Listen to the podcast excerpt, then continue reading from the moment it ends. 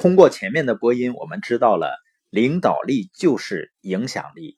那领导力的关键是优先次序，而领导力的核心呢是诚信。对领导力的终极检验是积极变革。获得领导力最快的方法是解决问题。那作为领导者还应该具备什么呢？咱们做一个小练习。你呢想一下。你最钦佩的一个朋友的名字，然后呢，再想一想你最佩服他的一个理由。这个练习呢，会让你获得非常重要的洞察力。大多数人会发现啊，你佩服他人的理由都是和态度有关，而有关资料统计呢，和态度有关的回答总是占百分之九十五以上的比例。我们说领导力和职位无关，但和你的性情态度有没有关系呢？我们的态度会不会直接影响跟随者的思维和感受呢？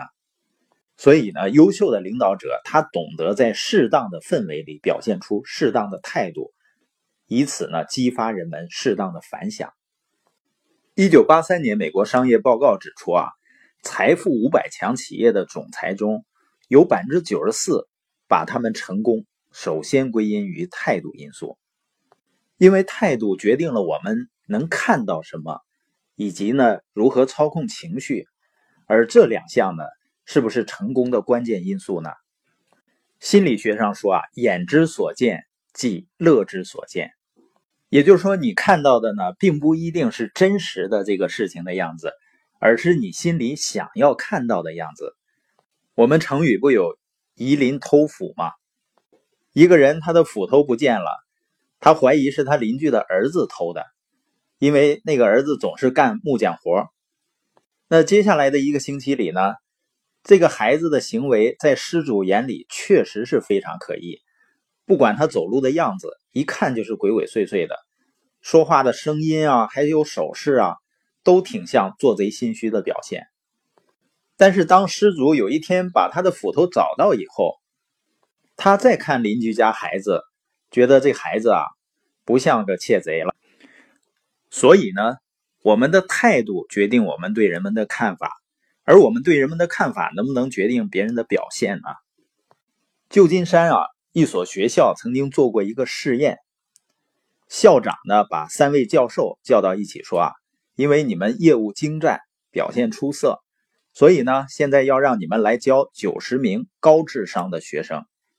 在未来一年里呢，让他们按自己的程度来学习，看看他们能有多少进展。当然了，所有人是不是都很高兴啊？那接下来一年呢，不管是三位教员还是学生们，都相处融洽。最好的老师教着最聪明的学生，在师长的精心指导下呢，学生们同样如鱼得水。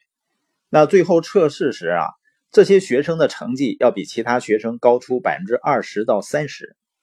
这时，校长把老师们又召集到一起，告诉他们：“啊，我必须承认我隐瞒的事实，你们教的学生其实啊，本来都是资质平平，不像你们想象的那么聪明。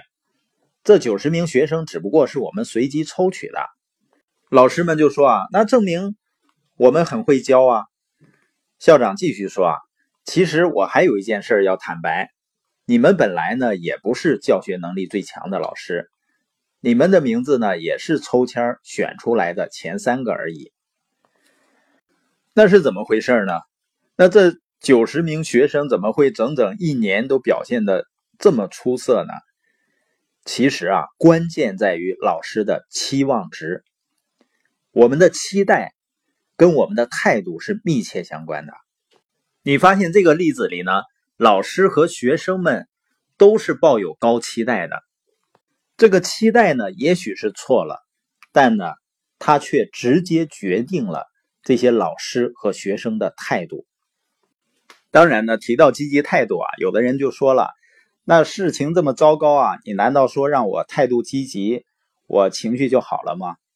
我们并没有说态度能够决定情绪。每个人呢都会有情绪低落的时候，我们的态度呢是没有办法阻止情绪的发生，但呢却可以阻止情绪影响我们。否则的话呢，一个人就是任由情绪摆布了。你会不会遇到总是被情绪控制的人呢？有一项调查表明啊，情绪有问题的人可能发生交通事故的比例比情绪稳定的人高出百分之一百四十四。